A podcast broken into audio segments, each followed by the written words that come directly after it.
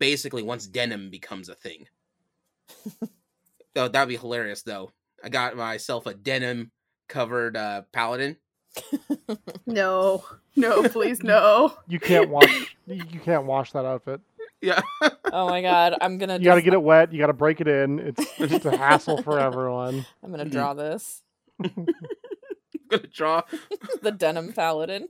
The denim paladin. Isn't this just Best Jeanist from My Hero? Yeah, this is basically Best Jeanist from My Hero of Academia.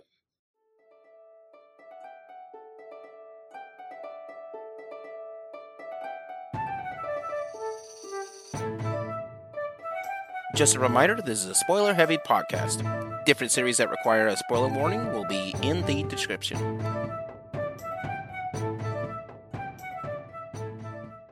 Hi, everybody, and welcome to another episode of Gaming Theater Podcast. Today's episode is going to be a very special one about costuming and aesthetics with the entire Final Fantasy series. Here to help me out is going to be a few guests of mine, so let me just get us introduced. Once again, I am Leo, their host, also known as the Geek Scorpio. And over here we have... Hi, my name is Dean Dane. I'm a Twitch streamer and TTRPG enthusiast. Hey, I'm Kate. I go by Koglasain online. I'm an artist, digital artist, cosplayer, crafter, all-around crazy person. My name is Liz. I go by Zombiehand, and I am an artist, cosplayer. What would I do? Video gamer, and yeah. I do a lot with Gaming Theater Presents. I feel like theirs were better than mine. It's not fair. I'm Sam, also known as Moontastical. I've been cosplaying for over 12 years. I also do film and editing for a local wrestling company. And I paint and I sew whenever I feel like it. So yeah, happy to be here to talk about it. I gotta say, y'all are freaking talented. And it's a super delight to know all of you on here. Aww. I no, like, no joke, like... cosplay goals, among other things, but like, y'all are some very talented people. Well, thank you, Dane. Except when it comes to video games. Well, that's fun for different reasons. Okay, I still super believe in you. Story mode, yes. Yeah. Hey, there's no shame in easy difficulty. No shame at all. All right. Now, before we get started, let's take a quick trip to the magical merch booth.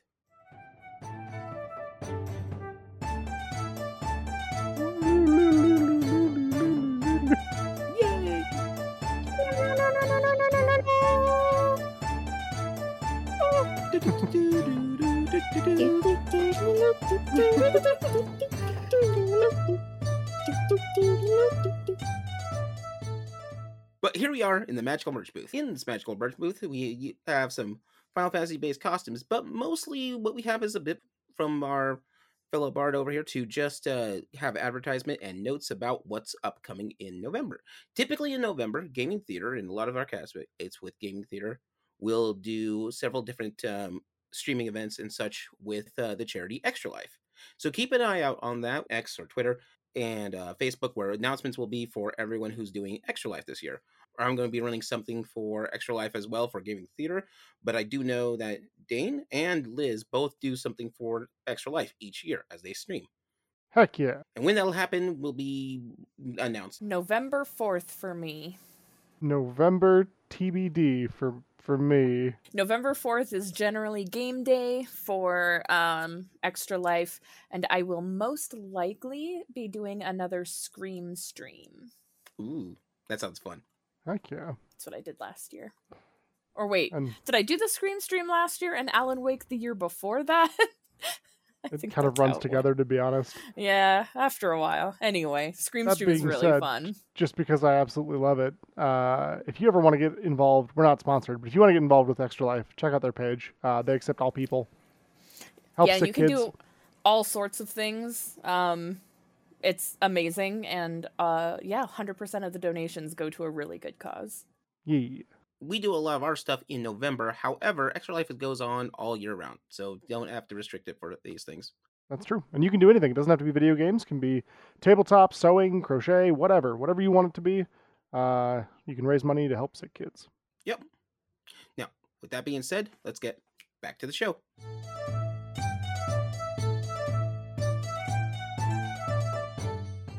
Here we are back on the podcast show. Now, with that, the subject matter of today is basically about Final Fantasy and costuming. So, with this, Final Fantasy has been, as a series, probably the biggest RPG series of all time, hands down.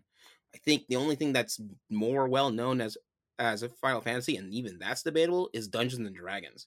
That being said, though, we, as fans, tend to cosplay things that are based upon the aesthetics or likes of those RPGs that we like. And Final Fantasy is no stranger to that.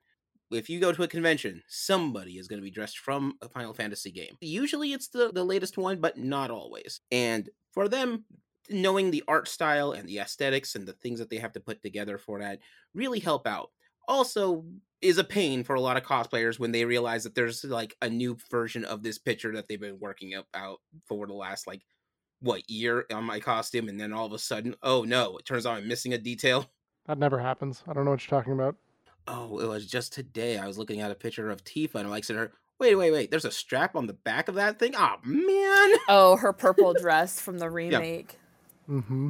The sexy purple dress, not the other purple dresses. They're all nice. Honestly, the Chungsam would have been better if it didn't have the leopard print. I hated the leopard print. It's ugly. It didn't bother me too much, but it was also wasn't the one that I was going for, so I didn't really have to see it, you know? Yeah, her little kimono one was really cute, but I hated her. I mean, I really like the Chungsam, but I really just wish it had a different pattern. It's fair. Mm-hmm. Fair, I get that. So with this, we're going to be discussing about the aesthetics and costuming styles that are for a lot of the characters in Final Fantasy by going through the list of the Final Fantasy games. Now, just for the record, we might mention them in passing or such, but we're sticking to the numbered Final Fantasy games from the main set. Because if we did everything for Final Fantasy, that is a lot. We'd be here for a year. This would be the final podcast. Wait, that doesn't work. This will be the Final Fantasy podcast. Yeah. And fashion podcast? Ooh. The final fashion. Yeah. Y'all start hearing answers start playing, and then Bahama's going to come down and be like, guys, stop, please. Or worst case scenario, by the time we finish all 16 of these, 17 would be out. And then we have to edit that in. That's true. Thus the cycle begins anew. Oh my god. Now, before we get started, one big note I want to go through is two of the lead character designers that are for these games. The first one is, and I'm hoping I'm not getting these names wrong, but it's Yoshitaka Amano, who did basically most of the Final Fantasy artwork for their character concept designs for 1 through 6, and a few of the later ones as well. And the other one is Tetsuya Nomura, who's mostly more famously known as the lead designer for a lot of the more modern ones. But these two tend to work on having art concept and designs of their characters. Like, Amano art is amazing. If you ever compare Amano art to what you get in-game, a lot of times it's two completely different worlds, especially once you get past, I think, 6. I think Amano does art for all the Final Fantasy games, or has known to do art for all the other Final Fantasy games. I feel like there may have been a few that they missed, but not many. I know there was one, I can't remember the game for it, but it was, he did the concept art for it, and then it got retooled based on their art style. Yeah. Because a lot of Armano's art, if I recall, is very, like, gothic in style. It always reminds me of, like, Vampire Hunter D. Yeah, like Vampire Hunter D, or like classic Vampire Castlevania, where basically, the reason why we say vampires is a lot of the characters start off as their artwork as being just pale. Pale blonde. Locke, one of my favorite characters, he's from Final Fantasy VI, and several other characters in Final Fantasy VI, all of them look pale as get out, probably anemic. It's a real problem. Yeah. I feel like he might also have whitewashed Barrett's design. 100%. It's sad, but I think that's one thing that he did do in the original concept, and they're like, nah, we need Barrett as a big dude. You know, it's interesting, like, I don't know that I would say it's whitewashed, but he does kind of go the other way with it, where Cloud and Aerith are like the pale vampire-looking people, and then he uses a much darker color palette for Barrett's. Yeah, they're still all vampire-y looking people, though. Oh, yeah. There's a dragon in it for some reason. Like, why not? All right, so starting at the top, we'll begin at the beginning. which is Final Fantasy 1, 2, and 3. And the reason why I'm bottling them together is their aesthetic didn't change, mostly because of, you know, game design, basically. These games only took like a year or so in the life cycle, and it was still for the NES when it originally came out, so they didn't change much of the artwork between 1, 2, and 3. They just changed how the storyline worked out. In fact, the first game didn't have a main character. They had the Warriors of Light, and they were just basic, I think, fighter, mage, white mage, or no, fighter, white mage, black mage, monk, I believe was in there back then. Yeah. Their aesthetics didn't really change for it, and they were all based around basically the same aesthetic as Dungeons and Dragons characters. Very European fantasy. Mm-hmm. Very much European high fantasy concept. And that makes sense because, and we've talked about this in another podcast, all RPGs by one way or another trail themselves back to Dungeons and Dragons. That was the start. And then they made Ultima before that. And then Final Fantasy started coming up. What podcast was that on there? That was on a podcast back in season 1. It was, in fact, our hashtag not sponsored, but I'm going to plug that one. If people wanted to see that or listen to that, where would they go? Well, basically anywhere that they would have a podcast available, because Gaming Theater Podcast is now available on all podcast streaming stations. Heck yeah. You know, I do find it kind of interesting that, as you mentioned, it does kind of stem largely from Dungeons & Dragons. In D&D, there is kind of a accepted trope, right? Where you've got the fighting character, you've got the thieving character, you've got some sort of healer or cleric type character, and then you've got the mage or the wizard. Mm-hmm. And I do find it very interesting that initially Final Fantasy kind of followed those tropes. Exactly. In fact, the big thing that's different between Final Fantasy 1 and Final Fantasy 2 is that Final Fantasy 2, they focused on more of a storyline. So they still took the same tropes, but because they were wanting to build up a more story-oriented thing, and Final Fantasy will start doing that for the majority of their game library. But they did that because it was easier to work with a story where you didn't just put a character in there. The character, they could build a world around the character in its storyline. But yeah, as far as that goes, though, they would be, yeah, basic classes for it. The costuming didn't really change between them, like, over much. It was all very pretty similar styles all around. Yeah, so, like, you couldn't really tell the difference between a Final Fantasy character and a Dungeons and Dragons character unless you understood the color scheme that they went with, because that was a thing. I meant, like, Final Fantasy 1, 2, and 3, mm-hmm. all kind of, you know, like, the white mage always has the white robe with the red triangles, black mage has the blue robe with the big yellow hat. Mm-hmm. So the aesthetics didn't really change between 1, 2, and 3 much. I think that in general, most of the changes that were to be found were in the combat. Correct. I do find it kind of interesting as well, speaking of the aesthetics, that you do see kind of a return to form in, like, say, 6 as an example. Sabin's outfit is very reminiscent of the monk's outfit, which I think is kind of a cool throwback. It's a different color and he looks a little bit different, but there's definitely, like, stylistic elements in 6 that are kind of pointing back to 1, 2, and 3. And I think that's a cool nod. Oh yeah. Yeah.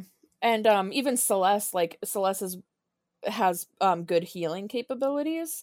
Her white cloak could even be sort of brought back to the original white mage. And I think that, like, in general, you know, those are probably just, like, nods than, you know, anything major. For sure. Yeah. You'll see Final Fantasy's artwork team basically rehash the same character and then just up the design and change it around throughout all the other games, too. Because it's a classic for a reason, and they just don't want to change it much. If you want to find an example similar to that, Spider-Man's costume almost always goes back to something similar to the original 1960s design. Wait, I have a question. Yeah. You were saying that all the characters throughout Final Fantasy don't really change? No. They reuse some of the Final Fantasy 1, 2, and 3 assets, like the design, and change around how their artwork looks like. So there's more details to it. I mean, because I was going to say, you don't generally see, like, I mean, like, Lulu is your black mage, but she just wears a black dress. She doesn't have, like, the blue with the, you know, with the big yellow hat and things like that. I think that where you would generally see any sort of repeating costumes would be in 14, and that's because, like, you literally get like you have Firion, Onion Knight, Squall, I think Cloud, you know, everything. The swordsman archetype. I have a Lightning's outfit and some weapons, like all sorts of things that you can get for repeating characters. But I think that generally the aesthetic, especially after 3, tends to change. Although I guess it could actually be argued to an extent for, because like Rosa is your white mage and she wears like a pale pink, and very, you know, kind of in that same vein. And then Palom and Porum are your black mages, but they just look like little tricksters. So let's move on to 4 in that case, because that's the next big game that comes out. In 4, they sort of have a dedicated character to a dedicated class on that. And they also build the storyline around the classes, and they change around the sleek. A lot of the artwork and so, or such is less the derivative from high fantasy medieval style, Europe style, to a more of a Renaissance style. Like the armor for Cecil, for example, instead of that big bulky black armor that you see, that you've seen on some of the other high fantasy ones, this is a sleeker design, and everything is more, I guess, thinner and lighter. Well, he also changes class partway through. That's true. So, like, he does, like, when he's wearing his dragoon armor, he is a little bit, I mean, it is still very streamlined. It's not, like, as bulky or anything, but it is, he is, you know, like a dark knight. And then he becomes a lot more streamlined when he becomes a paladin, and he's back at level 1, and you have to put him in the back row of your party until you get him leveled up, because he's weak and will die. Because he goes back to level 1. Wow. It's a really cool, like, really interesting emotional move for him as a character. But when you're trying to go back down the mountain and he dies in one hit because he doesn't maintain his level. I mean, obviously it makes sense. Like, you can't reclass and just be at the, you know, at the same level, you know. Imagine if you were in that party. All right, I'm Cecil. I am now turned into a brilliant paladin. I'm ready to go. Hold on there, Cecil. Back up. You're going to need him to stay in the back line. This is too much for you now. Keep him in the back row until he reaches a higher level. But anyway, it's the paladin is when he starts to become a little bit more sleek. I guess I can sort of see some Renaissance influences. I guess I would want to see or hear some more of your arguments for that, because I feel like they do look very, like, artsy, but I would even say it still just looks like a fantasy style. It's just a very different kind of fantasy style, I feel. Personally, I would just like to hear your reasoning. Okay. So, and this has to deal with armor making. In general history, when armor and clothing goes from the Dark Ages into the Renaissance, especially in Europe, those clothing and materials tend to be lighter because different things sort of changed on it. The biggest issue on that is 2 big things. Trade opens up to the East, and the why that's important is because one of the most hot commodities of fabrics is silk. And silk is a much thinner material. But back in the Dark Ages, though, they didn't use silk, mostly cotton and wool, because cotton usually, because sheeps and getting fabrics from hides were a big thing for that.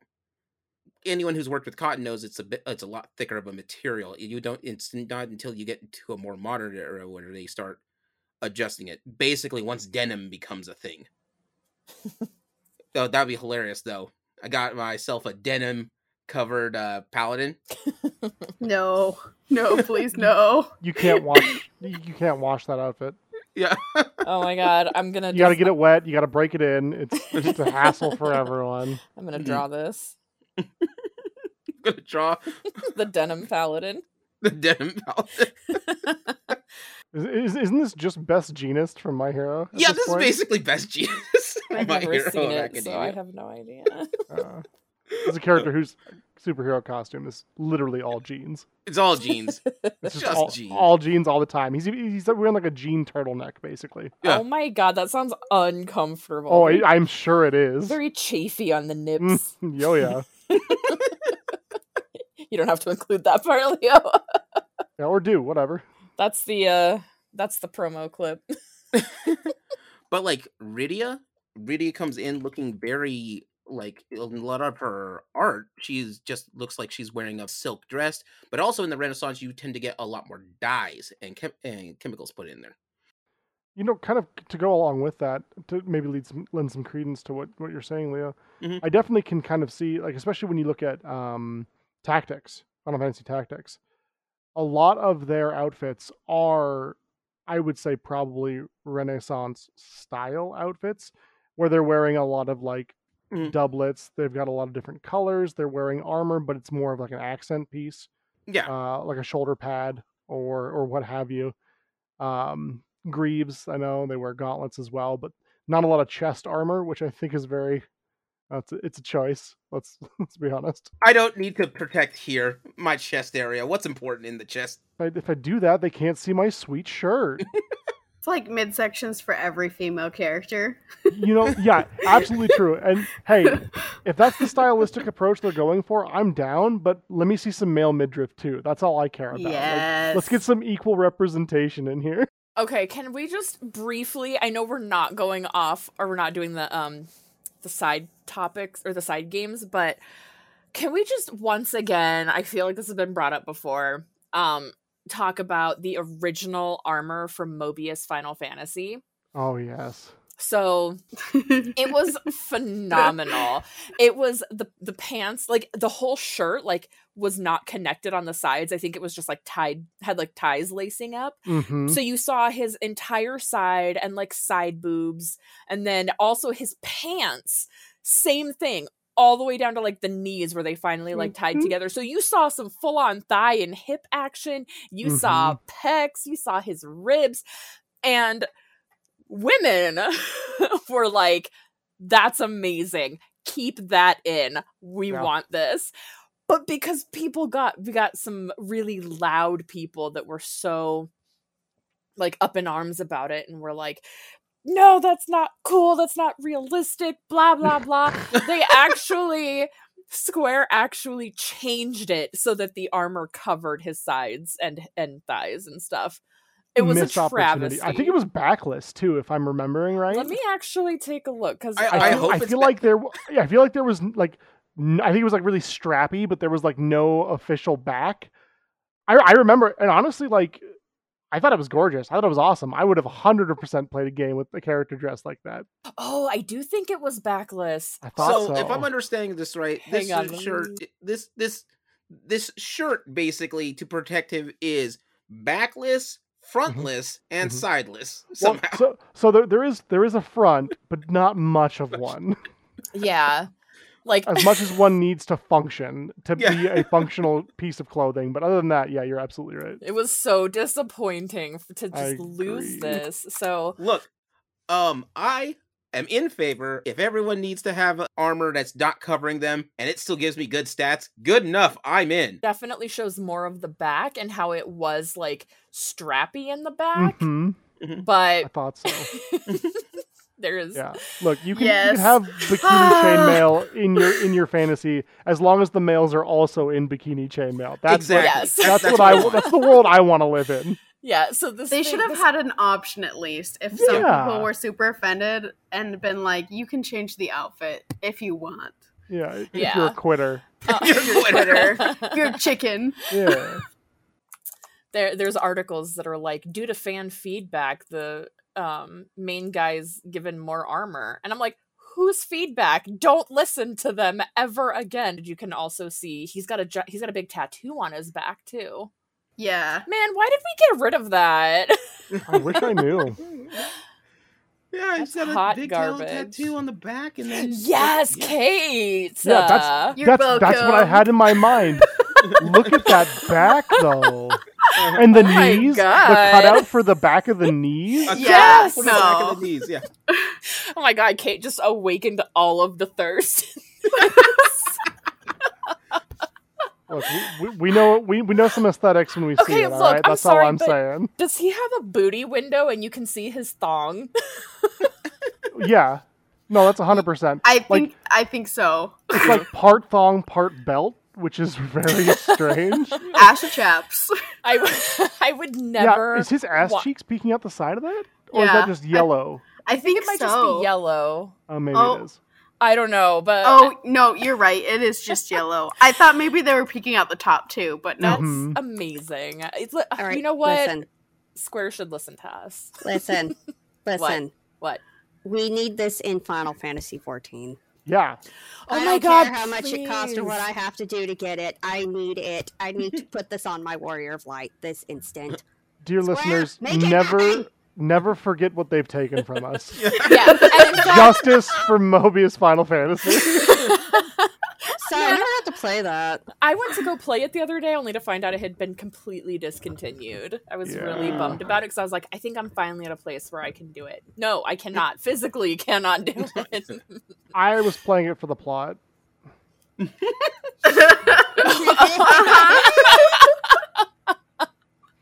Same, well, though. I mean, after they redesigned it, yeah. I mean, anyway, that's the kind of stupid story. Yeah, that's the kind of stuff that we need in this game. No, I absolutely agree. You know, one of the things I know I'm jumping ahead just a little bit, but people may not know this about me. I don't talk about it very often, but Final Fantasy VII's a game that I think is okay. No, I'm absolutely in love with it. But I was so nervous about the dress scene with Cloud, or the honeybee in section of that game just in general. And I was so nervous that they weren't going to include that. And spoiler alert, they did, and it's awesome. And that is amazing. It's better than I ever could have imagined it. The dance mini game. The dance mini game is so good. Yes, I don't remember. Did they keep the hot tub scene in? I don't know. They did not. So. Oh, that was a great scene. That was a really funny scene. I just need to talk about Cloud's hair in that outfit, though. Like, his hair is so fierce, I feel like it poked through the wig they gave him. So that it's still there. The top spike poked through the wig. Or maybe they just gave him hair extensions for the break. Why would you do that? It looks ridiculous. Okay, I can't handle his hair. I'm sorry. Can I just? I'm sorry. I just have one thing I want to put in here.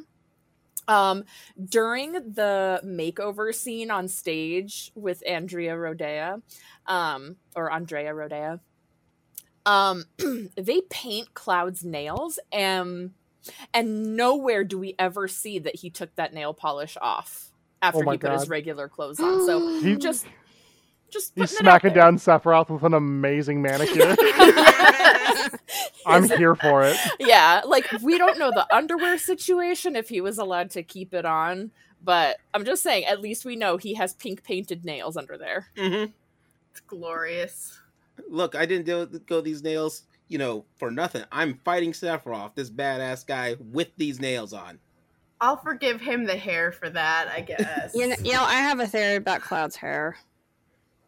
It's not actually hair. It is hair.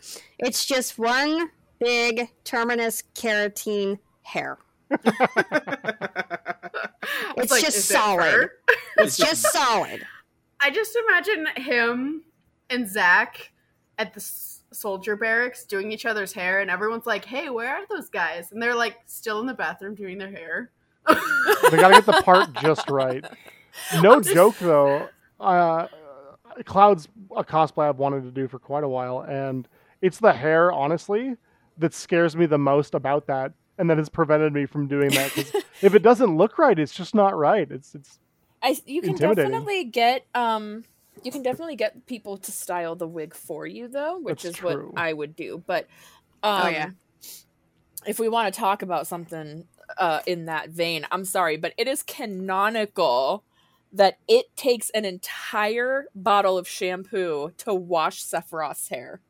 I don't doubt it. It is canonical. I mean, have you seen those how glorious locks? Yeah, I mean, it's below his butt, like, and he's a tall dude. I think it's to his ankles. It's gotta be, right? Yeah, it's really long. So I actually got a wig for Sephiroth that went to mid-calf, and oh my gosh, I hate that wig so much. I bet.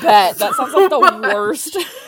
Yeah. Hey, it weighs so much. Could you just throw like 6 pounds on my head just for an entire day? That'd be great. Thanks. And it's all in the back too, so your head is constantly getting pulled back. And your neck would just hurt after that.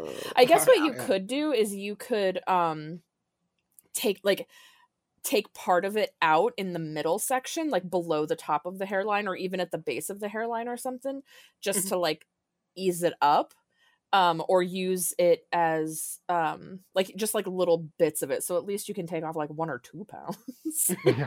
I ended up having to put a bunch of hair clips and pins at the front to keep it secured there. Oh, I don't doubt it. But like, there's such a risk of causing hair loss from your hairline if you keep doing that. Oh, yeah. All right. We'll get back to 7 again. Sorry. Trust me, 7's got its whole section for that.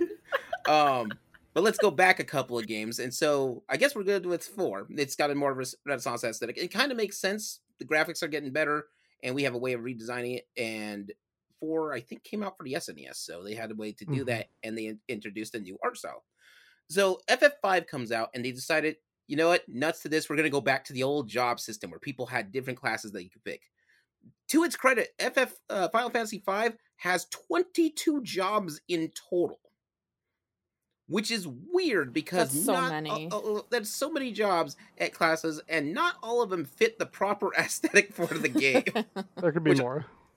What was it? I was looking it up the other day, and I said, okay, so one of the classes is Dancer. Here's this medieval, gothic-style, high fantasy game. Meanwhile, if you're playing as the dancer, you've got suede shoes, a classic black trousers, and a V-cut red shirt with a high collar. You're straight from the 70s. They're from the 13th 70s. Listen, style knows no bounds. Style knows no bounds, even if it's all synthetic. Get my polyester going. Dancers discovered polyester before anyone else did in the Final Fantasy universe. Look, that one lady, Celeste, looks like she's in a 80s, one of those aerobic jumpsuits with the high cut her like little thighs. Sprite design. Yeah. Mm-hmm. It's like workout gear. Yeah, yeah. If you look at her, we're going to the gym.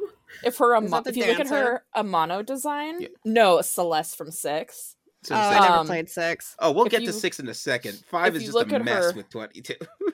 If you look at her Amano art, which is like the more popular version, it is very steampunk high fantasy. But we'll get there. We'll get there. But yeah, so for 5, they have different job classes for them, and that's sort of where things got kind of. I'm pretty certain at some part the art department's like was given instructions. Hey, we've got 22 classes. Do art for them. Okay. Who do we know who's a dancer? John Travolta. Nailed it. Let's do it. You know, I'm surprised. Like, definitely dancer directly from Greece deserves to be called out. Don't get me wrong here, but I find it funny that out of all of these, you don't call out Beastmaster, where they're all sheep people. Yeah, I didn't get to Beastmaster. Or Berserker, where they're all wearing, like, Kigurumis, basically. Yeah. Oh my god, I love them so much! Like, it's so good, but it's very, like, can you imagine being like, yeah, I'm a knight, I wear armor, it's super cool, like, oh, I'm a black mage, I got a cool hat, like, hey, I'm wearing, like, pajamas? Yeah. I'm a berserker. I'm really mad. Dress for the job you want, not the job you have. Next cosplay. Yeah. Look, you need to be comfortable when you're beating the stuffing out of people, okay? Yeah, my goodness, if I could show up to work... Well, I mean, I do show up to work because I work from home right now every day in my Jimmy Jams. Like, yeah. But if I could do that when we go back to the office, I totally would. I mean, no one's stopping you. No, because I'm going to learn the dress code when I have the tour of the building. Well, yeah, but you won't know the dress code going in. Yeah. So you have one shot. You have one opportunity. Hey, who knows? They might change the dress code. My work did. Would you capture it? Or let it slip? I love you so much, Dane. That's why you guys keep inviting me back. Catch that train. Oh, but yeah, you also have the red mage, which is like, you're a mage, but you gotta have a sweet hat. You look more like a pimp. But not like Black Mage's sweet hat, because that was taken. So like, you'd find a different hat that you can wear. Like, it's almost like a Three Musketeers style hat. Yeah. Mm-hmm. But also the feather in the hat is actually a historical reference. And do you know the phrase, you know, like Yankee Doodle and how he put a feather in his hat and called it macaroni, and that doesn't make any sense. Macaroni is actually not ancient, but old-fashioned slang for crazy. He put a feather in his hat, and the people were like, "That guy is touched in the brain." And yet, the red mage is always seen as like super cool. Yeah. Figure that out. Dude, I play like the bard's more bougie cousin. Mm-hmm. Yeah, yeah. I actually switched my Warrior of Light over. Like Dragoon is her main class, but I love the Red Mage class so much. It's so fun. Samurai is my favorite. I couldn't get into that one. Monk's close second. Bard for life, yo. I was a monk main, and then Samurai came out, and I was a Samurai in 11, so naturally. Oh, and one of my favorite things is chemist. There is nothing in the chemist outfit that says, I do chemicals. The chemist hat, obviously. The chemist hat is a turban similar to other hats. Yeah, they had to go to chemist school to get that hat, okay? You can't just buy those online somewhere. You respect that, Leo. Yeah. They didn't do 6 years at chemist school to be called Mr. Exactly. That's where I went wrong. Although your default class in this is freelancer, True. You know, which is your characters in the main regular everyday clothes. Yeah, they don't get paid enough for what the work they do. Uh-huh. Can you imagine? They're on Fiverr. Hey, Warrior of Light, we'd love to help you. I guess Warrior of Light was one, but go with me on this one. Mm-hmm. Hey, main character from Final Fantasy V. We'll pay you to defeat the great evil and to collect the crystals, but we're gonna pay you an exposure. Oh my god! It's gonna be a really good opportunity for you. Oh sure, I can buy groceries with all this exposure. Yeah, just go pay your rent. Hey, maybe we can buy an airship with exposure. I can start my chocobo farm with exposure. They're going to you just pay them on Fiverr. And so they do like your jobs, but for $5. And then they go home and are like, I can only afford ramen. The summoner class for this one. It looks like it's like the chemist has, but instead of a hat, you get a horn. I mean, summoner makes kind of sense though, because they've carried the horn motif forward at least. Yeah. Because Nine, their summoner had a horn. Mm-hmm. So it wasn't a hat. It was like they actually had a horn. That's a whole other thing. Was part of her head. Yeah. Nope. And these guys, it looks like it's part of their head. Like, or they just, but because you can change your job classes, apparently they just glue it on there. Let's just spirit glue this horn on there. Call it a day. Maybe it's under the chemist's turban. You don't know. Yeah. Okay. What I do know is one of the job classes there is mime, and you look nothing like a mime. Yeah. Who? Like, I want to know who at that board meeting was like, you know what this game needs? Mimes. All right. So let's make sure. Right? Like who? I want to be there. I want to be a fly on the wall where they're like, we need a mime in this game, and someone's like, okay, like the stereotypical French black and white outfit, and like, no, not that. Anything but that. Let's just put a bunch of colors, not the traditional outfit, but we need mimes and capes. And a cape. They all have to have capes because mimes are known for their capes. Yeah, no capes. You have a cape, bright, big pauldrons, huge, bright colors. That's a mime, right? It's like someone. I don't even think you can describe a mime in that way, and that's the one I come up with. Someone skimmed He looks like freaking Kid Icarus's older, less known cousin. They're like, you know what I bet it was? They designed the blue mage already and then ran out of time for the mime. And they're like, oh, let's just like borrow some design elements. Because the blue mage in that game has shoulder pauldrons, a cape, and bright colors. But they got a blue Leonardo-style domino mask. Yes, I think true. What they did is they skimmed the Wikipedia page, but like the wrong Wikipedia page. They were on clowns. Like, oh man, yeah. Dang it. It said crime, not mime. Yeah.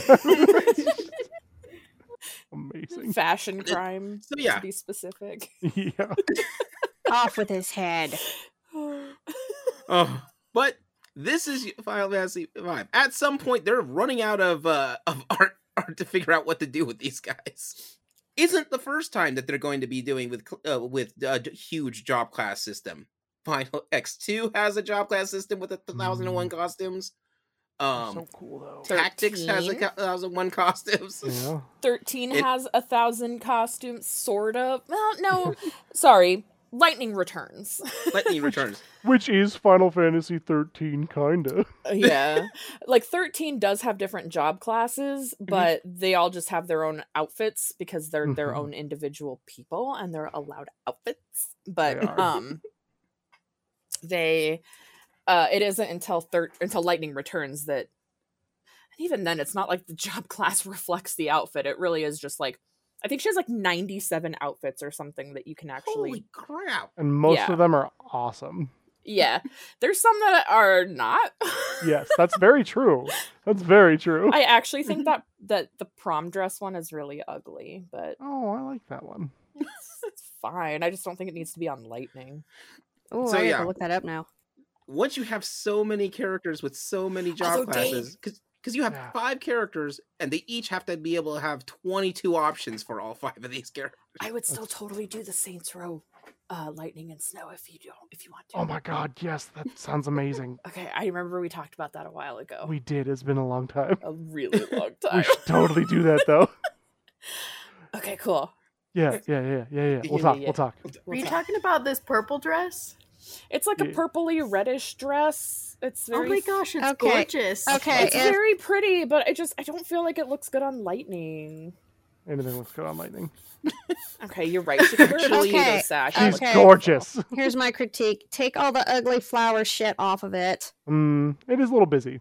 Yeah, like around the collar area, like I can see the dip. It's like, what's the point of having that sheer spot there if you're just going to cover it with that ugly flowery shit? Yeah. Okay, take that crap off her wrists as well. We don't need that. I don't care if it's a prom dress. But she's going to prom. I don't care if she's going to prom. She is my child, and she's not going dressed like that. But I loved that whole scene because I had gotten the collector's edition of the game, and so, or like with all the DLC and whatever, and not the collector's edition. I couldn't afford it, but I got the like pre-order bonuses that came with like Cloud's outfit and the purple suit, which is so much. You take the bracer off of Cloud's outfit and you put her in the purple suit, and she is not just a tank, but she can like she hits really hard and she defends really hard, and it was amazing. So that whole scene where she's supposed to be in that beautiful dress, she was in a purple suit and sunglasses for me. Which also is pretty awesome. It's a great scene with that suit on, to be honest. Yeah. She walked in there and was like, Snow, I'm dapper AF. Knock it off. Okay, I can see what you're saying about the top bodice line with all those ruffles. Being, like, when I zoomed in, I was like, ooh. If they took that off, the dress would look a lot nicer. Also, those fake rose things. Yeah, those rose things need to go. There's like, seriously, hideous aspects to that dress. You're not wrong. Lightning is my wife, so... Like the flower textures on the actual dress, that detail is pretty. But those hideous pom-pom crap needs to be burned.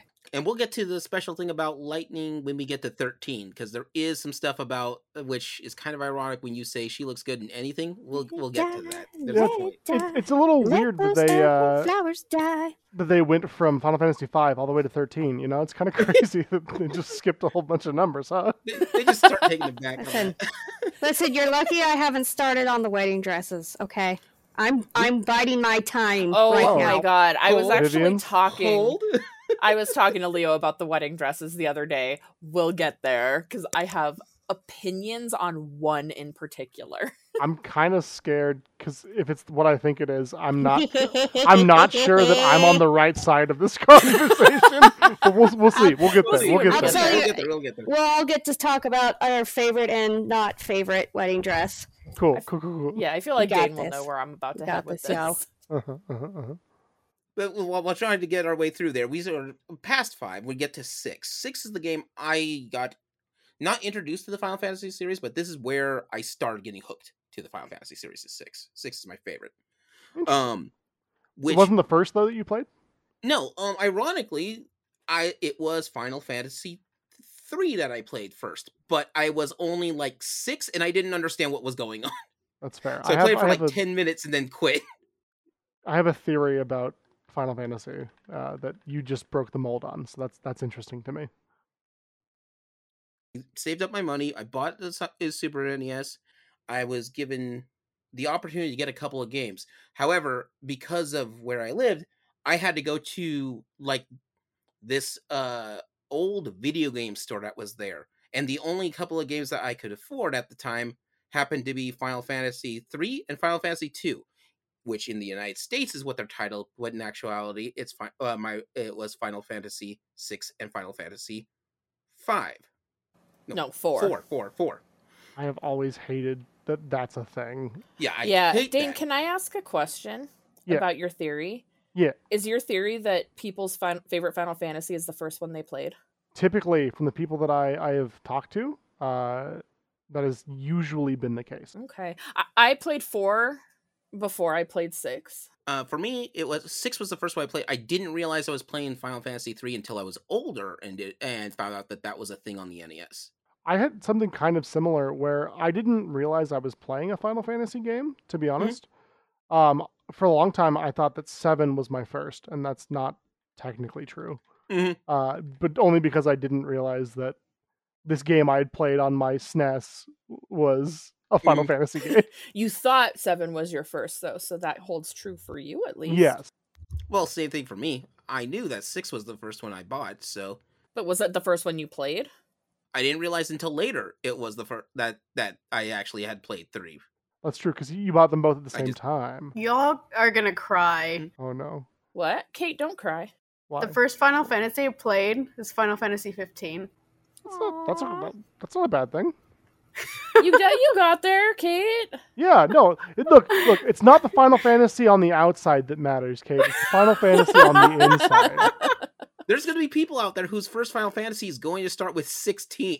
It's the Final Fantasy that the real Final Fantasy was the friends we made along the way. Exactly. We assembled a party. We went on an adventure. We saved the world. Aww. Gaming Theater presents. In my family, we jumped from a Super Nintendo all the way to an Xbox, and I lost out on all those generations of games in between. Yeah. So, my entire generation, I have no idea what games they played when they were younger. That's fair. Oh my god, the PlayStation 2 is like one of the gems of video gaming. It's so good. Oh my god. Anyway, sorry, Leo. No, that's fine. You can't put us all in a room. The gem in the game. Well, I mean, the Super Nintendo and the PS2, I feel, had some of the top tier, especially like horror and JRPGs. Mm-hmm. Oof. Anyway, I apologize. That's a whole other tangent. No, you're fine. So Final Fantasy VI. In Final Fantasy VI, we kind of move into an interesting steampunk, but practical steampunk sort of look for it, and it fit with the aesthetic of the world, because one of the first things that you bump into is, actually start the game, is your main character, Terra, who's not even the main character of the story. She's just the one that you can pick right now. I would argue that Terra is the main character of the story. I know that they're all technically, or at least some of them are more main characters than others, but Terra's story is very integral to the plot. Oh, it is very integral to the part. All right. So, Terra's the main character, but this is a spoiler alert for a heavy spoiler podcast. Yeah, once you get to the second half of the game, you can totally skip Terra entirely. We don't need her anymore. She's gone. What is his name? Saitan and his storyline, which kind of just... Cyan? Cyan, that's what it was. Cyan is like, oh, you have a really sad story, but you're useless in battle. You said we don't need her, but I do. Cyan? No, Terra. No, Terra. Oh, I always need Terra. Terra and Celeste are perfect. But you have, like, Terra is in a steampunk style mech, and the storyline, especially in the beginning of the game, is all about these mechs being put together and where they're getting their power from and how they're running with magic and espers. It's a whole thing. Would you call it Magitech? What? I came up with that. TM. So with that, you have this Magitech, Steve, so it starts appropriating to the world. I think most of the places in the world, like the regular houses and such, you start seeing like fans built into the homes and such. Air conditioning is a thing. That's new. But it's interesting because characters themselves, the main characters, all have an aesthetic that's similar to this steampunk style, but fit their character archetype, I guess is the best way to put that. So, like, Lox is a thief, but he looks more like a weird pirate than anything else. But Edgar, who's the crown prince? I think he's king. He's the king at the time. He's a king. He is still wearing formal royal garb. Yeah, I mean, at that point, it's also like a class thing. But then there's Sabin. Sabin's a monk who's mostly t-shirt and not even a t-shirt. It's a tank top and some white pants. Called it a day. Looks like a monk. I mean, yeah, look, if you're going to suplex a train, okay, you got to be wearing comfortable clothes and sensible shoes. If anybody does not suplex the train, are they really playing Final Fantasy VI? No. You must suplex the train. It is like a requirement. Yeah. It's a rite of passage. Yeah. True. Can we talk about Setzer for a minute? The gambler? Yeah. This Alucard looking motherfucker over here. I'm sorry, this motherfucker. Okay, yes, that's also true.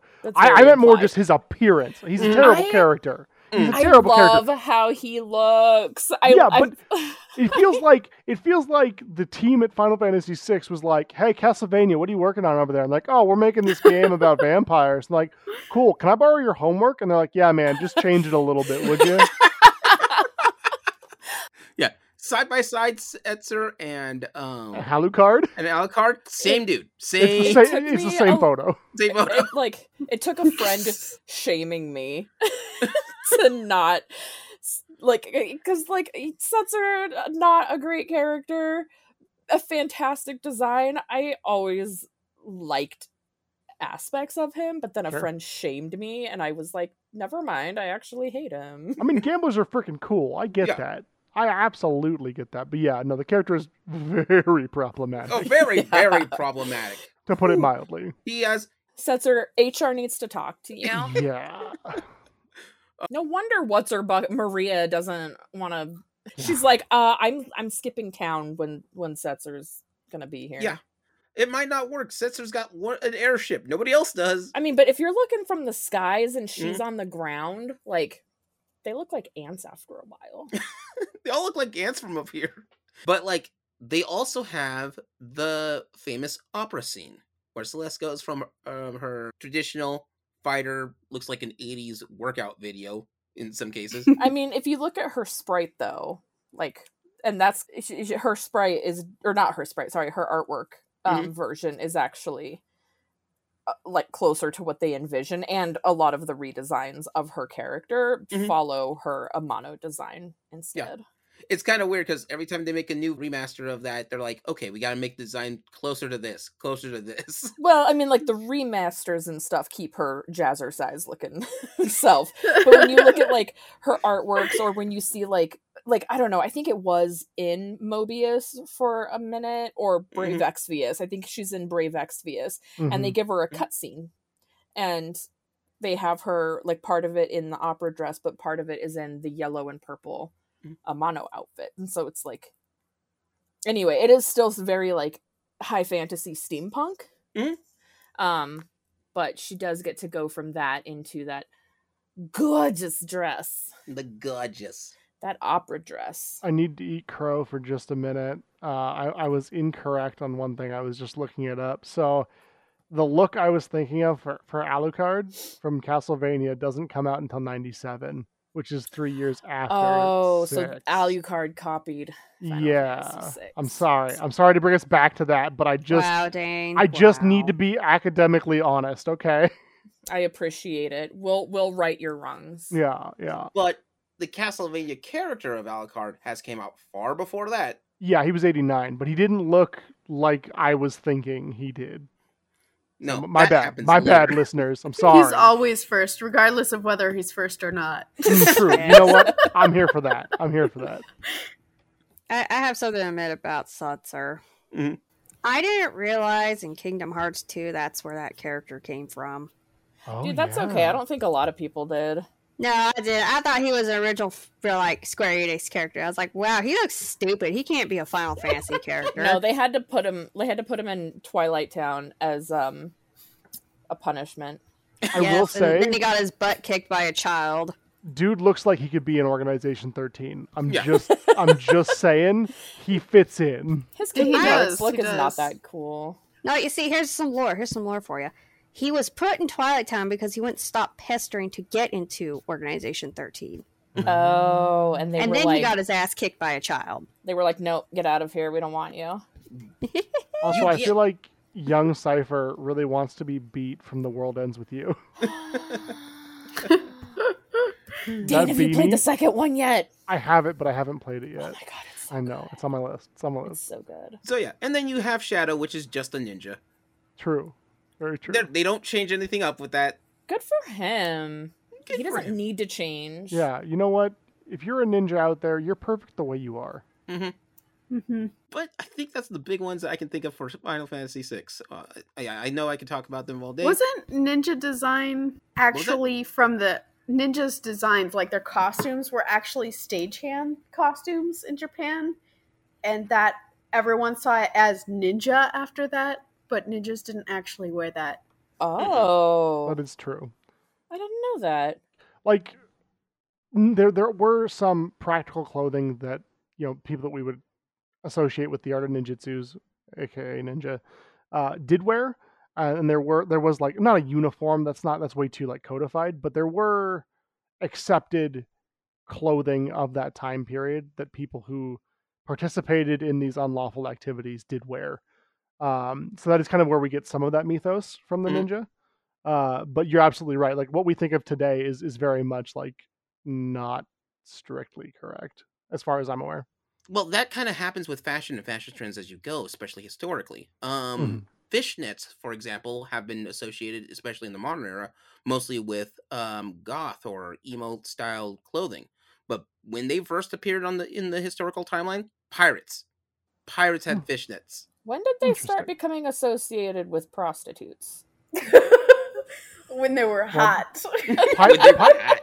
Pirate prostitutes kind of made that jump. They jumped on. Yeah. Oh, I see. Yep. Called them wenches in the day. Mm. Yeah, it's a living. We'll say, just to kind of go back to the ninja thing, one of my favorite pieces of work from a very famous artist, Hokusai, who did the wave and a number of other woodblock prints. In the 1800s, he's got one of like a atypical ninja that does look kind of like a modern day ninja, which I think is interesting. I mean, I guess 1800s weren't that far back, relatively speaking, but interesting.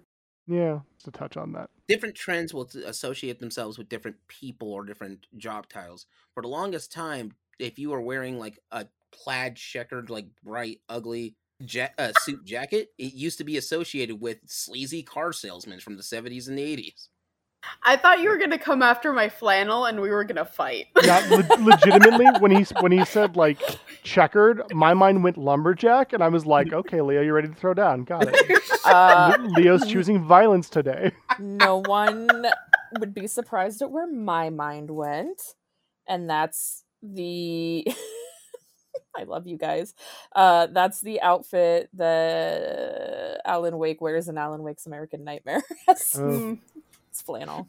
Yeah, very lumberjack. I was like, are we going to fight about Alan Wake now? Because I will throw down. Wow. Wow. It turns out we're all unified about flannel. Yeah. All of us are ready to fight Leo over flannel, of all things. That's apparently the hot ticket item here. That is the line. Good for us. Gaming Theater will turn against me is flannel, despite me owning several flannels myself, because that's a functional and comfortable, fabric. And it's good outerwear and innerwear, depending on how cold it is. Yeah, but you get those weird associations for it. Polyester fabrics and such, and that big disco suit, always a nightclub type thing. Or the dancer from FF5 for some reason. Boogie Nights was really popular, okay? But so these are things that just sort of have a weird association with it. Now, we move on from 6 to one of a lot of people's favorites, Final Fantasy 7. I've never heard of that game. Okay. You're lucky because it's not really great. It's not that good. I've heard that. Yeah, you're not missing out on much. Oh, God. This will change your life. But I love this game! So 7 is always interesting because its aesthetic for its design and art also fits into its storyline, which you'll start seeing Final Fantasy start to work kind of with that with a lot of their characters. Somewhat. Not every game does that.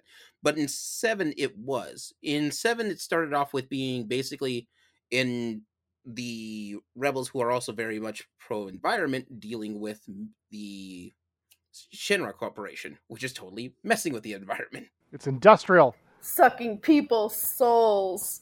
Mm-hmm. Yeah, literally. But it was very much an industrial revolution, an industrial theme. And so with that, even in the original PlayStation game, they worked within the aesthetic of the industrial age. And much like in the industrial age that we have here in in our timeline, a lot of their clothes were more functional, simplistic because it was mostly working in factories and such. Cloud's outfit is basically black military, a BDU military pants and a black shirt. I loved that military. He's wearing a ribbed tank top. Yeah, that makes me so happy. So it does depend on what jersey knit was a thing apparently. Yeah. It depends on what version of him you're looking at. The original is sort of a darker color, dark purple, maybe dark blue. It's purple in the sprite in the game. Right. Yeah, it's bright purple. And then it's like a really dark purple or black in the remake. Mm-hmm. And then the Shinra uniform standard is blue. It's like a royal blue. Mm-hmm. I think I'm actually thinking about the movie, the Advent Children movie. Oh, yeah. That's another one. He wears a lot of black in that. But that one we start getting into, like, Cloud starts getting a little bit into the 90s grunge scene. He's going to raves, Yeah. He's hanging out at the mall. Yeah, it's not a phase, Mom. Hot Topic. Vincent rubbed off on him, it's... Except Vincent is actually, like old. I mean, not old. He's like in his 70s or 80s or something. Not old. He's just so tired of everyone's shit. Yeah, he's just like, I was goth before you assholes even knew what goth was. 100%. I'm the original vampire aesthetic. He's that elder goth who's like trying to show the children how to do it and they're just not listening. He's 57. Yep. Oh. He's decrepit. 57 years old. He's Methuselah. He was there when the goth magic was written. He remembers times now forgotten. Only quote he could share the wisdom. Do not quote the old magics. Yeah. I remember when Hot Topic was picketed by little Christian women. You children better be happy for our sacrifice. I gotta say, that is really odd. Like, he's a vampire. He's locked in the Shinra mansion. He's actually a vampire, though. He's totally a vampire. Now he's a berserker. That's true, too. But he's a creepy vampire. He's in a coffin when you find him. If he's not a vampire, he's just a weirdo. He's a 57-year-old weirdo laying in a coffin in an abandoned building. OG goth, it really isn't a phase. What we do in this point. What we do in the shadows, but it's Vincent. Yeah. Oh my God, he's Guillermo. He's 100% Gizmo. Leo, Leo, I don't want to have to be this person, but we might have to do this in two parts.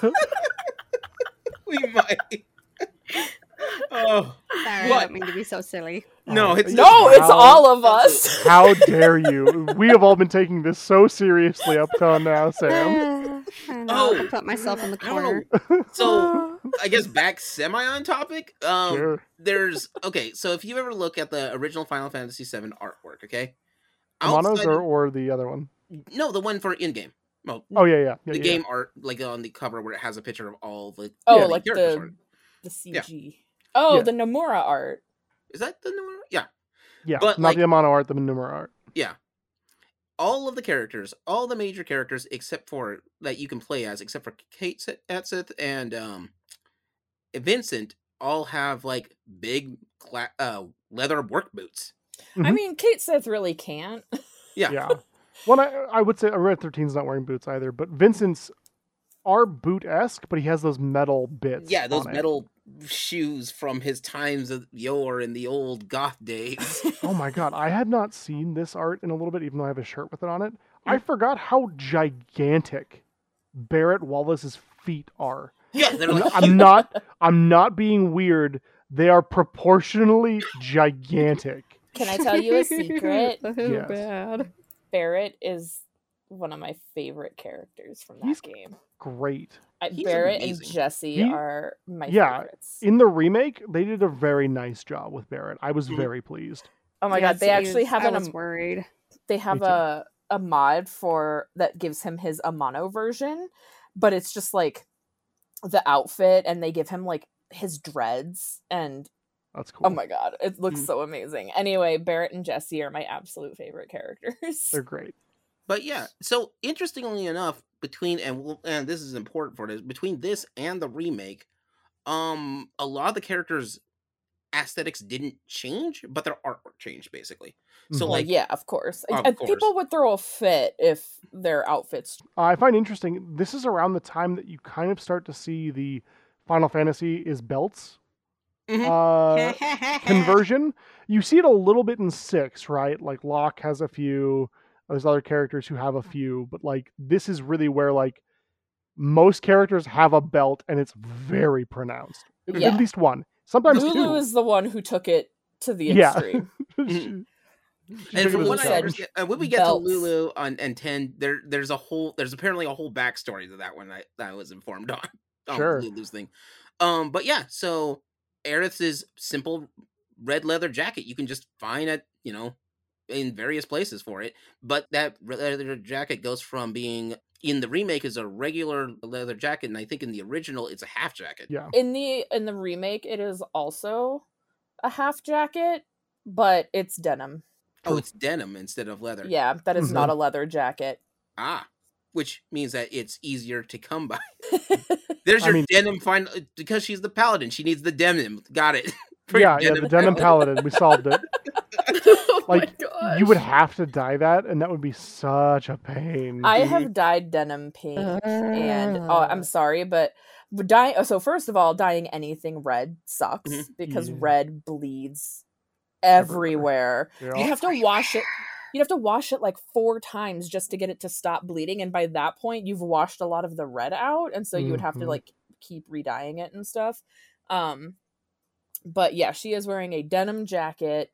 Mm-hmm. And she is wearing, I would honestly say that's probably a pink cotton dress or a poly cotton blend, depending on. I mean, 7 is a little bit more modern, so I would expect that they have poly cotton blends. Yeah, yeah. And that means if they got trains, they could do that.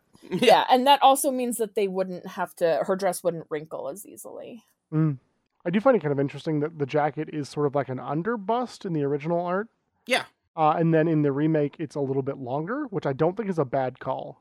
Yeah, it does go a little bit longer, but it did, like, the original did have that 90s crop aesthetic because crop tops were huge in the 90s. Huge in the 90s. My lord. Yeah, so it even if she didn't have, like, the crop, like, her dress wasn't a crop, but she still got that aesthetic through the crop of her jacket. Mm-hmm. Yeah. And then you have Tifa, what did he... barely changed anything on Tifa, really. Yeah, they just kind of, like, gave her a few more accents. Yeah, accents. And they made what her the internet will tell you. Yeah. My gosh. Oh my gosh. So Tifa is really interesting to me because in the world of modern gaming, which I think that a lot of people are kind of throwing fits over, even though it's about the women anyway. Like Claire and people threw a fit over Jill from Resident Evil 3 remake. Now is wearing jeans, but her alternate costume, or like you can wear her original costume as an alternate, and they made it into skirts, which first of all were huge in the 90s. Mm-hmm. Yeah, but I had so many skirts. Yes, I wanted skirts so badly. They're so fun. Yeah, the same thing with Tifa is that they gave her skirts, and it's like a pleated skirt with those shorts underneath, and they made her top more practical, and like, look, I'm just saying it, they didn't reduce her boob size. No, she's just taking better care of her back. Sports bras are a thing, y'all. Yeah, she's wearing two, which some people with big bazongas have to do so that they don't hurt their backs while they're just trying to exist and live their normal lives. Well, she's a martial artist. Like, she does flips and shit. Like, of course she's gonna strap. She's that gonna down. Need something to secure that. Yeah. To do those the flurries of kicks and stuff. Like, she is gonna need to not have them hitting her in the face. No. As a martial artist that also has big tits, yes, you do. 100%. 100%. It's a thing. She is wearing two sports bras, but her boobs are still big. They did not nerf her titties. No. They just gave her better self-care. Yeah. And thigh highs. But I think thigh highs just need to be more practical. That's just a hot move. That's just a hot move. True. Real hot girl shit. Yeah. She's so sexy. Eye candy, baby. She doesn't even know it. I love her so much. She deserves to be told that she's hot every day. Yes. But she's just so sweet. And I do like that. I mean, in the original game, she is kind of, I mean, this is a little bit beyond the scope of our oh no, like we haven't here. Done that I know. I'm just trying to temper myself because I will talk about this game until you stop me. This one in 13, man, I will just go. I love it. But no, like, she's a badass character, you know. And yes, she was over sexualized in the first game. I agree. Her remake outfit is better. You know, she's still the same badass, awesome character that she was in the original.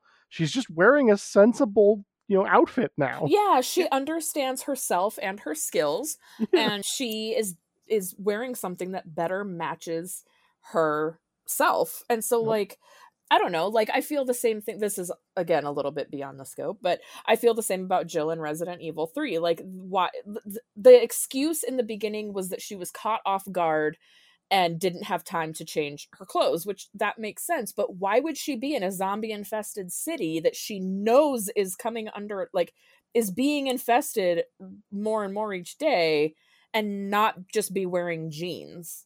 Yeah. That's the more sensible decision anyway, because zombies can't bite through jeans as easy as they can bite through skin. You know, I will say Resident Evil 5 did the best in that.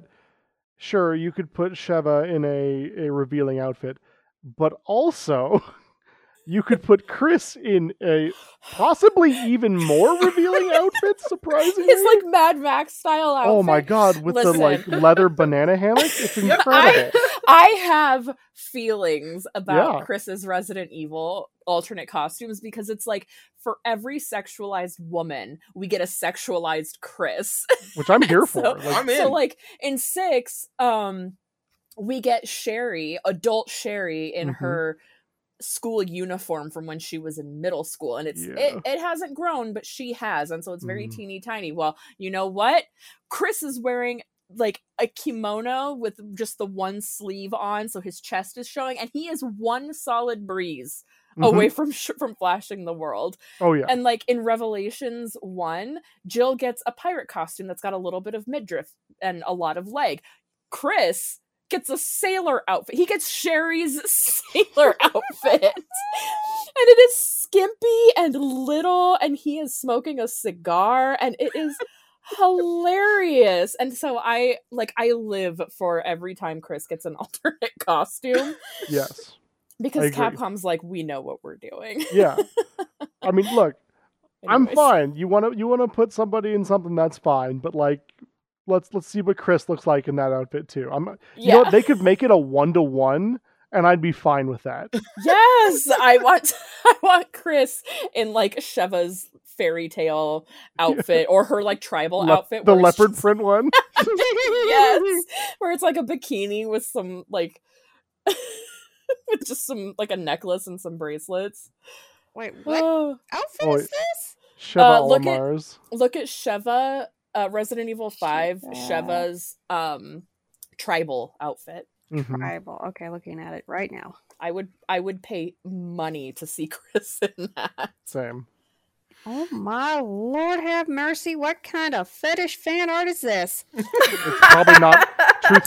Truthfully, it's probably not fan art. That's probably the actual costume. No, it is. I'm saying, like, who allowed the fanboy to draw this? It was like 2007. It was 2009. Well, I guess it was 2008 when they were working on it for the most part. But I also just want to say, it is an over fetishization of African people because she is from Africa, and so it's a little bit in poor taste. But I would still pay cash money to see Chris Redfield in that outfit. Absolutely. Okay, I think we should. Does Chris Redfield have a tribal outfit? No, but you should look up Revelations Chris sailor outfit. Yeah. Oh, that's doing that now. Time. That is my favorite. Yeah. I play Resident Evil for the plot. Same though. Before we leave from Final Fantasy VII, even in the PlayStation era, even the surrounding areas that you could go to, they also regionalize a lot of their clothing styles and aesthetics, which makes sense because that's how we work normally in history. True. Different styles and aesthetics can be associated with different regions for that. And different cultures and stuff, yeah. Mm-hmm. Even within our own cultures, like I believe, like if you're in the United States and you're from Hawaii, not wearing a tie is a thing in Hawaiian culture. Well, and Hawaii is a lot more like they were isolated from the United States until anyway, I have thoughts about this, but until they were annexed into the United States. And so they still have a lot of their original like culture and traditions and such that have been able to grow with them. Now you go to Colorado, what do we have? Nothing. Well, Colorado will have, and Montana will have more of a layered clothing style, but that's because weathers will change a lot. But they wear flannels there. They do a flannel. Oregon does a flannel, but that's because it rains a lot in Oregon. I think that in the world of Final Fantasy VII, I think we see a lot more broad cultural influences, like especially in Wutai. Like obviously that's China inspired, and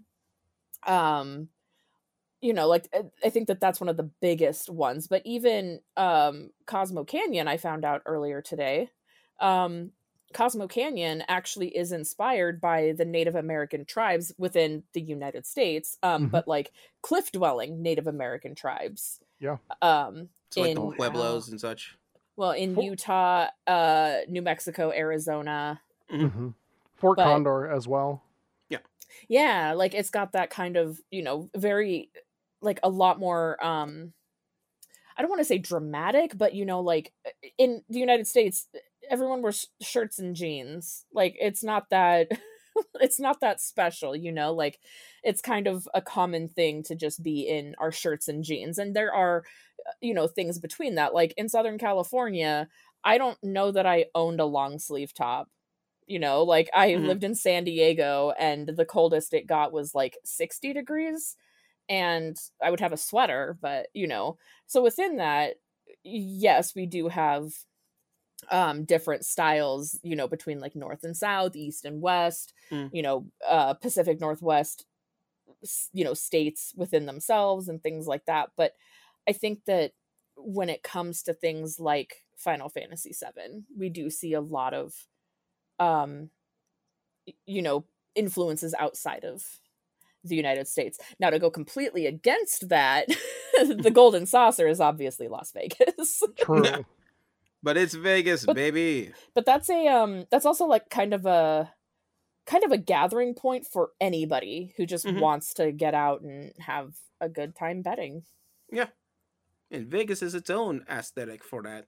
Yeah. Mm-hmm. Very, very Vegas. It's definitely a Vegas thing. So, moving on from Final Fantasy VII. Wait! Slowly moving on. I need to talk about Short-Haired Sephiroth for just a second. Can we talk about short-haired Sung with his hair in a ponytail? Have you all seen from the new mobile game, The Glory That Is Short-Haired Sephiroth? Yes, I have seen it. It's not. Let me Google beautiful. It. It's. Oh my gosh! I know. Right? Oh! Hello, Daddy. Yeah. Ever Crisis. My. I'm playing Ever Crisis for the plot. That's all I'm saying. Yeah, sure. I have it downloaded, but I haven't started it yet. Is it like a gacha? Yeah. So kind of from what I've heard. I haven't started it either yet, but there will be like alternate costumes that don't exist. Speaking of aesthetics in Final Fantasy. Oh my god! Did you see the new Aerith costume? It's so cool. Oh my god. You have given me the vapors. Yes. You're all welcome for that. Listeners, if you Google it, you're welcome. This is the same reaction I had when I saw Mihawk in episode 1 of One Piece. Oh my god, Mihawk is so badass. Anyway.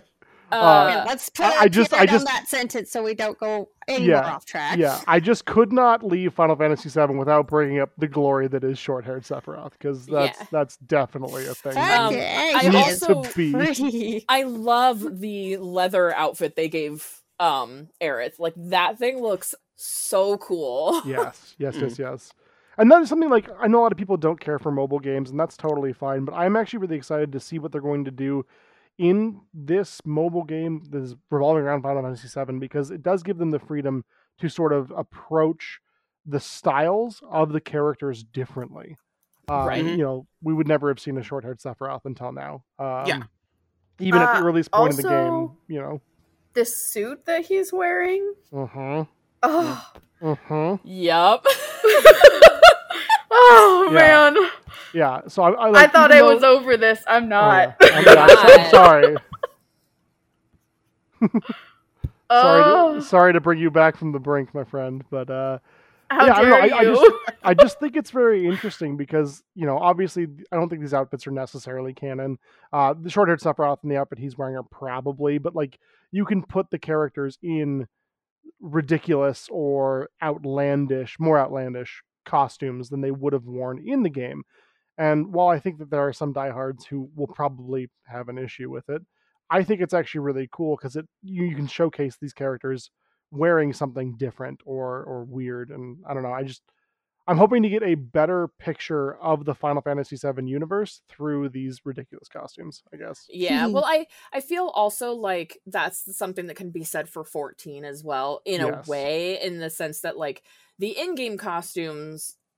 you know, there are a lot of them and they're very diverse, but then when you go to the Mog station and are looking at the things you can buy, like, oh my god, this is such an eclectic. There's like motorcycles and stuff, and so yeah, it's interesting. But yeah, Seven does have a lot of like a little distracted there.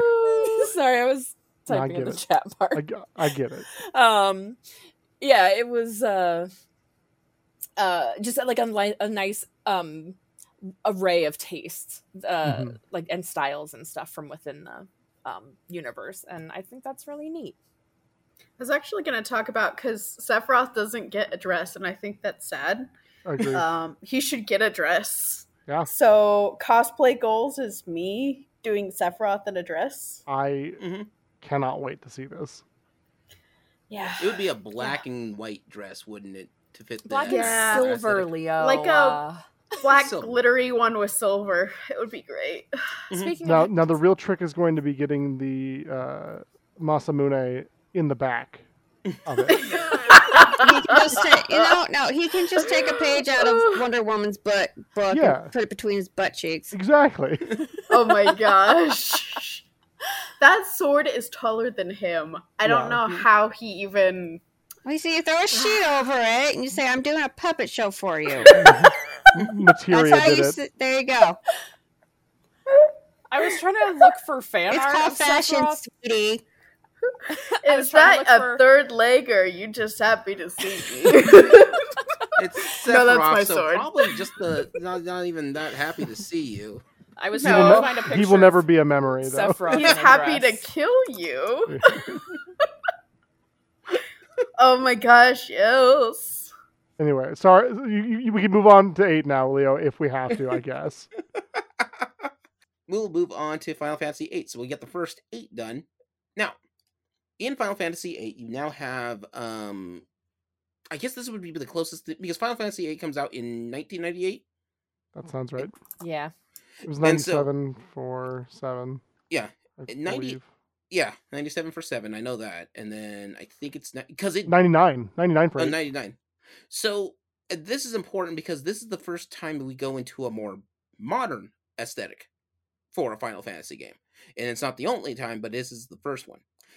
So with this, because everyone's in their normal uniform, and then they leave and they go, and once the game, opens up for the world, then you see them in their regular clothing. What is it? There's Squall, who has a... Everyone gets leather. From the off, you see their regular outfits. When they're in their school uniforms, it's actually for a... special events. He's the most handsome guy here. He's never a leather baby. Yes, that's so true. You never see Cypher in anything but his regular clothes and Raijin and Fujin, but Okay, can I just say that? What's the name of the dude that had a tattoo on his face that no one really liked? Zell. I love Zell. Listen. He's one of the easiest people to cosplay. I'm just going to say that right now. Yeah. Oh, yeah. Shorts. He was freaking looking like a damn BMX biker video game reject. Come on. His jacket would be the hardest. Mm-hmm. He has jorts. His jorts. That's true. Okay, but the main female lead tattoo. The main female lead also has that sweater top that every girl in the 90s wore. Yeah. Oh my God, yes. My sister had outfits like that, and I tried to copy her because I didn't have any taste back then. That's Renoa, yeah? That's Renoa. Yeah. Renoa has the... Renoa has the jean skirt? Yeah. Oh, Jesus, take the wheel, no. I feel like Selfie's outfit in that game was also very reminiscent of ladies' fashion in the 90s. It reminded me of, bands like Aqua and that shit. That's that shit that the people who sing songs like that genre would wear. Yeah. Yeah. Very and girlish. The square top line, a lot of, it wasn't a V line. It was just the straight across top. Renoa's dress has that same thing, I believe. Her dress, not her her regular outfit. Yeah. Because I think she does have a sweetheart top in her regular outfit. But, Selfie and Renoa's formal dress both have the square cup top, which is very 90s. Mm-hmm. The only thing that could have made it more 90s is if they were spaghetti straps. Jesus Christ. Are you talking about the halter top one? Or it is a halter top, isn't it? Which is also very... That is a very 90s thing. Yeah. Yep. Oh yeah, I think Quistis is the only one who's not from the 90s. I think that she did still have the belly button showing, which was a big thing in the 90s. Yeah. Spice Girls. Yeah. But I think that the rest of her... I think the rest of her stuff actually isn't very reminiscent of the 90s. Truthfully, I'm just surprised we made it into the 90s and through the 90s of Final Fantasy without seeing somebody in a tube top. Yeah. Because for whatever reason, that was everywhere. Mm-hmm. There's somebody in I mean, she looks like she has a tube top underneath that vest that's half zipped. That's possible. Mm-hmm. Yeah, because it doesn't go all the way down. Yeah. Probably spaghetti straps. I do know when I was playing through Final Fantasy 8, and I found out that, and like, oh, here's Selphie. And she's got that triple nunchuck thing as her primary weapon. Three-section staff. Yeah, the bow section staff. Yes. And then she turns into, and then are like, okay, get your team together. You've got to go out on your own. All right. And she jumps out with that yellow dress. I'm like, what happened here? That this battle combatant does not fit this aesthetic. I mean, okay, Squall's wearing leather pants and a leather jacket with a fur collar. Like, oh, yeah. The only battle that dude's ready for is like Rave Night. Yeah, he's ready for a dance battle. Yeah. The picture I just sent does have a female character in Final Fantasy 9 in a tube top. In 9? Really? Yeah, she's a side character. I can't remember the name of the theater troupe. Oh, yeah, that's true. I can't think of anyone else, though. See, Zelda's costume is a lot harder to make now because it's harder to get that kind of clothing when it's not the 90s. Yeah, yeah. Like Jinko jorts, you're well on your way to getting a Zelda costume done. Jinko jorts. Am I wrong, though? No, that's the thing. Jinko jorts. That's the look. Yeah. It was in fashion at the time. You kids wouldn't understand.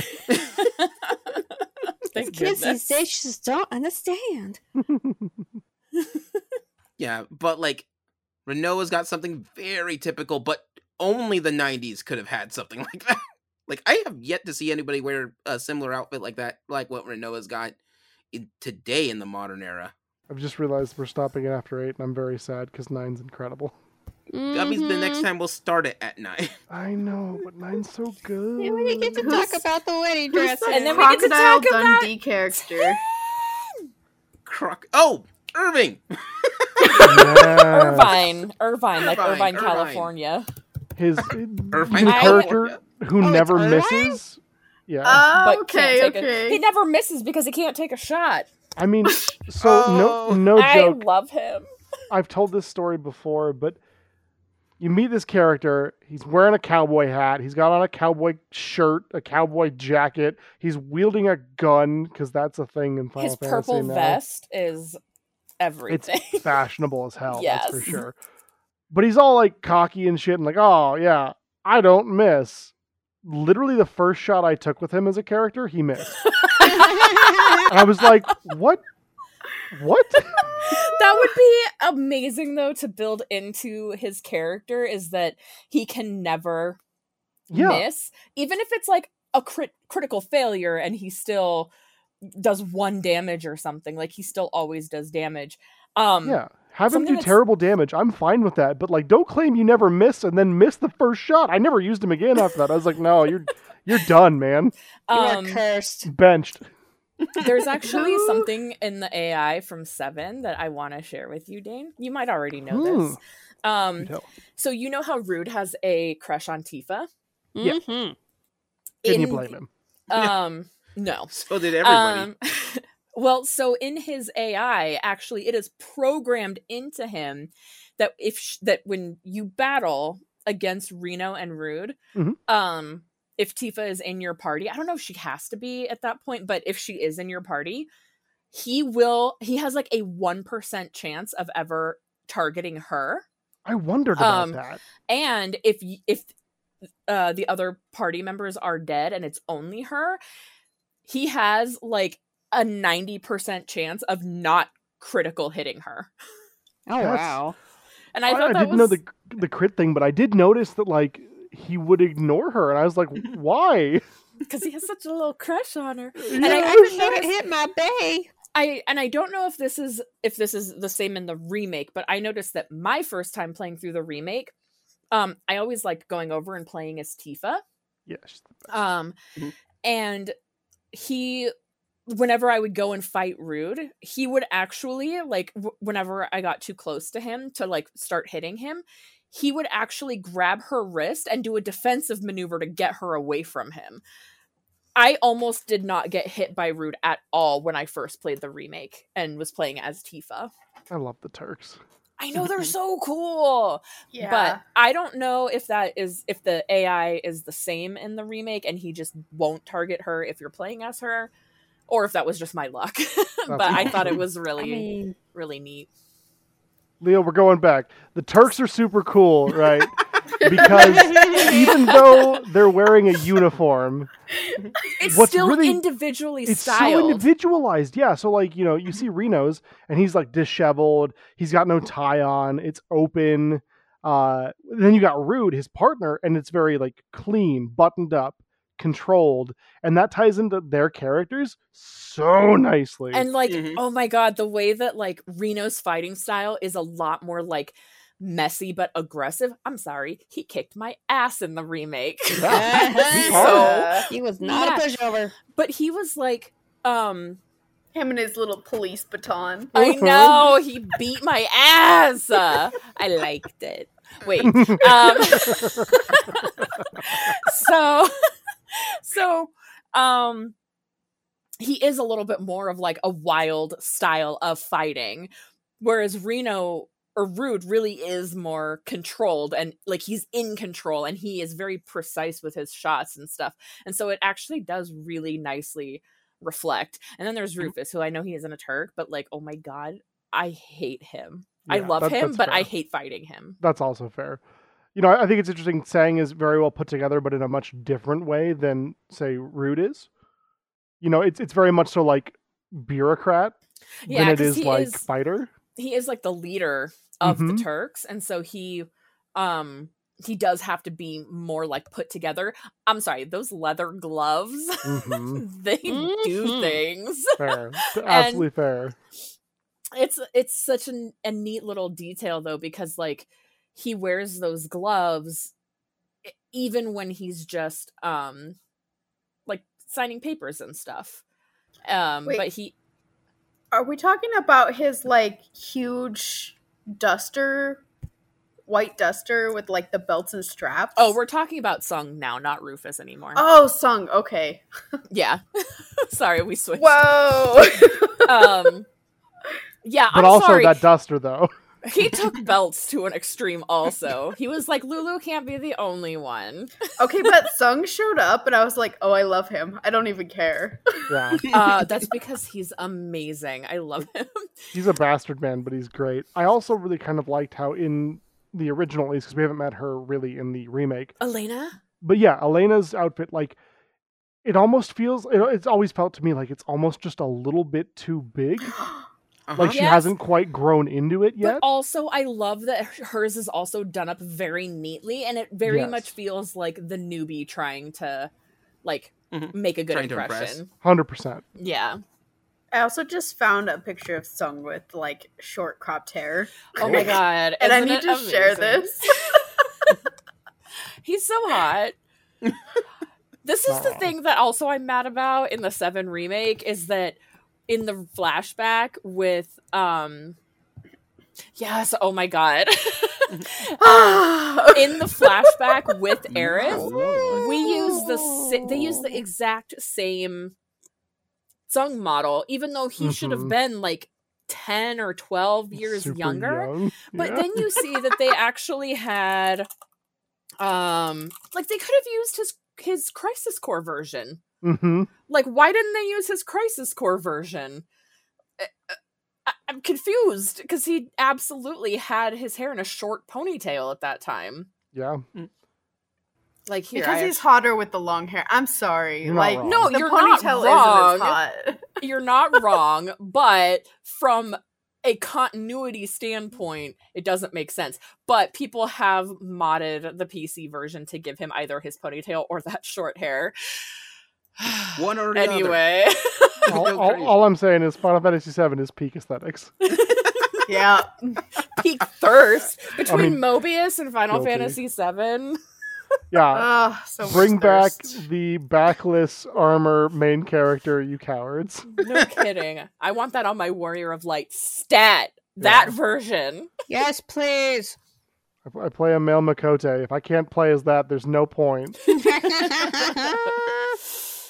Okay, so with this, we're going to be, this is going to be a two-parter for it. So this is the first part of this costuming thing. We'll get back to this and finish the other half of the Final Fantasy game. So we're going to have to go back to 8 also, because we didn't finish that. We get distracted too. Final Fantasy 7 is really awesome. And then there's this other one that no one really pays attention to. And then there's 9, which is great. When we get to one that we don't pay attention to, I will let you know which one it is, because I forget it every time, and it's my fault. I'm an 8 hater, an 8er? An 8er. I'm going to say something a little controversial. Ooh, spicy. 16. Yeah. Is in my top 3 Final Fantasies. Yeah, it's amazing. It. Oh. It's so good. It's incredible. It's so fucking good. That's not controversial. That's just no, Leo, you have not seen the internet hating on 16. Really? Are they? Oh my God. Massively. So I'm in a Facebook group for JRPG fans. Yeah. And it is so polarizing. Some people love it. Some people hate it. But the amount of hate that I've seen is intense. And it's so ridiculous. There was actually one person who posted and was like, this is my favorite Final Fantasy. I love this. It's hands down one of the best that I've played. And someone was like, it's a prisoner of the moment thing. Like, this'll change. And I even got involved and was like, what does it matter to you? Yeah, like this is not shit. But somebody else came on and was like, prisoner of the moment, LOL, how are you gonna tell someone what their favorite game is?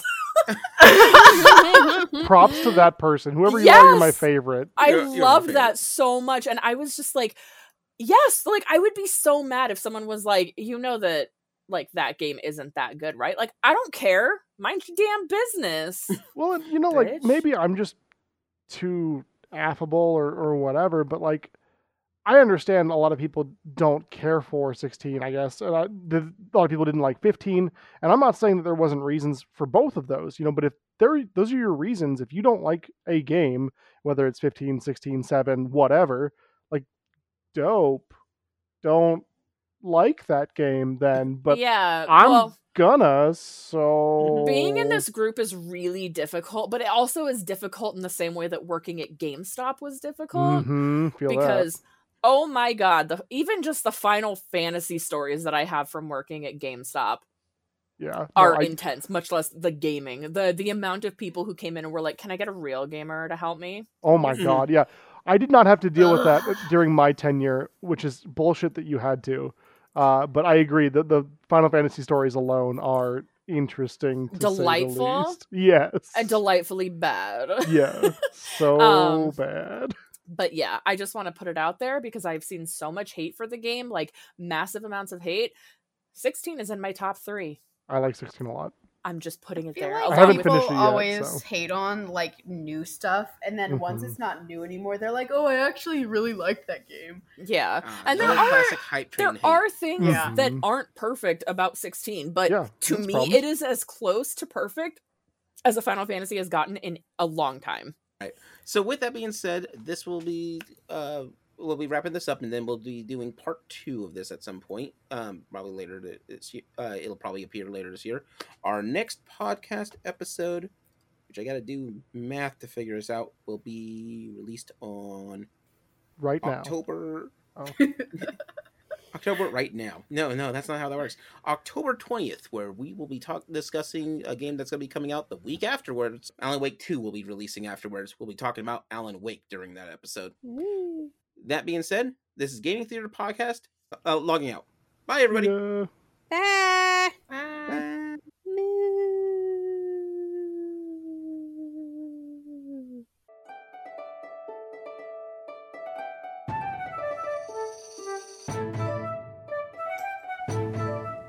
Gaming Theater Podcast is hosted, created, produced, and edited by Leo Garcia, the Geek Scorpio. Our music is A Drinking Game, stock media provided by Stormwave Audio /Pond5. Our cover art is by Adam Parker. You can find him at ParkerGFX on Twitter. If you want to send us some money to help with these episodes, you can do so at patreon.com/Gaming Theater Presents. Want to send support that doesn't hit your wallet? Please leave a review with wherever you hear your podcasts and share our podcast with your friends. It really helps out. Thank you for listening.